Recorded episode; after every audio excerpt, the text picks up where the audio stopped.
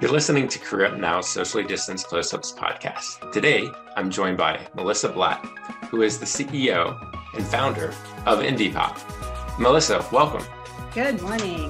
So, I am thrilled. We originally met on Clubhouse, and I was so impressed by the wisdom that you shared, both Jewishly and professionally. And I was like, I have got to have Melissa on a show. And then when I learned about what you were doing, I was like, I absolutely have to have her on a podcast episode. So uh, I'm curious, like, what is it that brought you to where you are today with Indie Pop? So, well, IndiePop stands for Independent Population, just so everyone knows. And those are all the people that are self employed, not getting their health benefits through a company. So they're basically on their own. And that's 57 million. That's pre COVID in the United States. Now that number has gone up since many companies are hiring contractors instead of full time people, so they don't have to give health benefits. And I'm one of these people. I left the corporate world, went out on my own, and I could not find a simple and affordable plan. And obviously, I knew I wasn't alone. So I did a deep dive into all different types of solutions and I found something called a health share, but nobody knows what they are.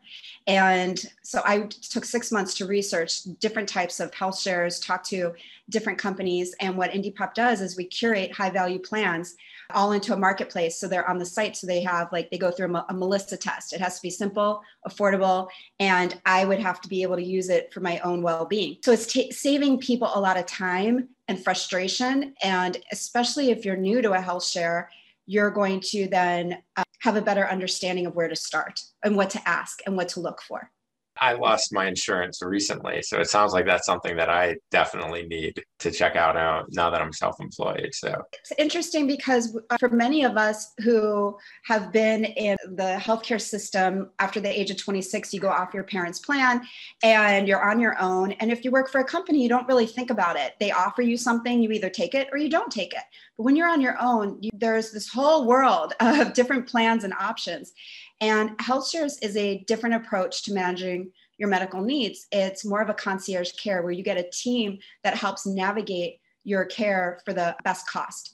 Most cases, this is a huge thing because if you call a traditional insurance company to talk about a surgery um, and they ask what the claim code is and they say, okay, you're qualified for these benefits. And if you say, well, I can't afford it, I don't think there's any options for them to help you.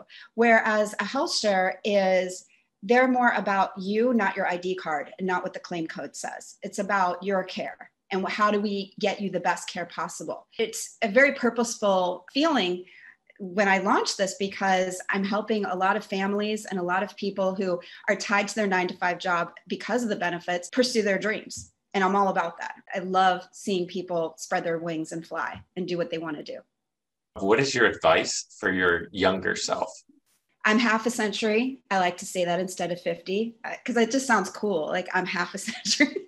and I had so much angst, so much angst. I pushed myself to graduate in four years. I pushed myself to dive into a career and figure it all out. By the way, I went to film school and healthcare. What does healthcare have to do with film? I don't know. But all I have to say is that in film, I focused on dramatic writing. And in everything that I do, it's about communication and telling a story and so i try to apply all of my visual you know and storytelling abilities with in my career but i've changed careers several times. At 40 left a nonprofit world and went into technology.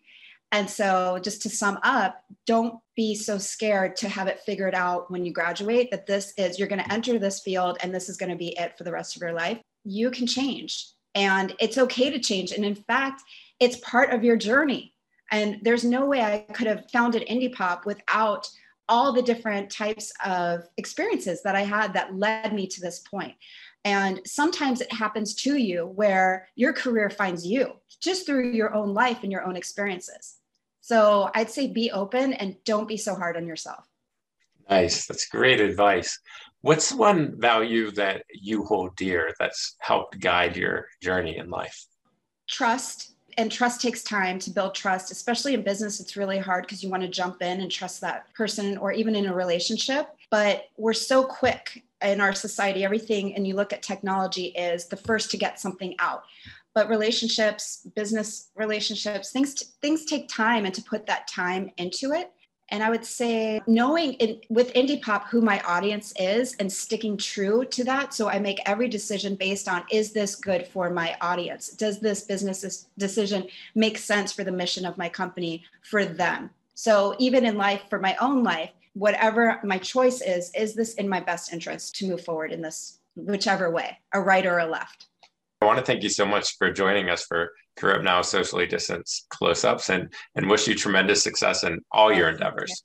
Thank you so much. If anyone would like to get a hold of me, please find me at hello at indiepop.co or just go to the website and use the chat, indiepop.co. Thank you.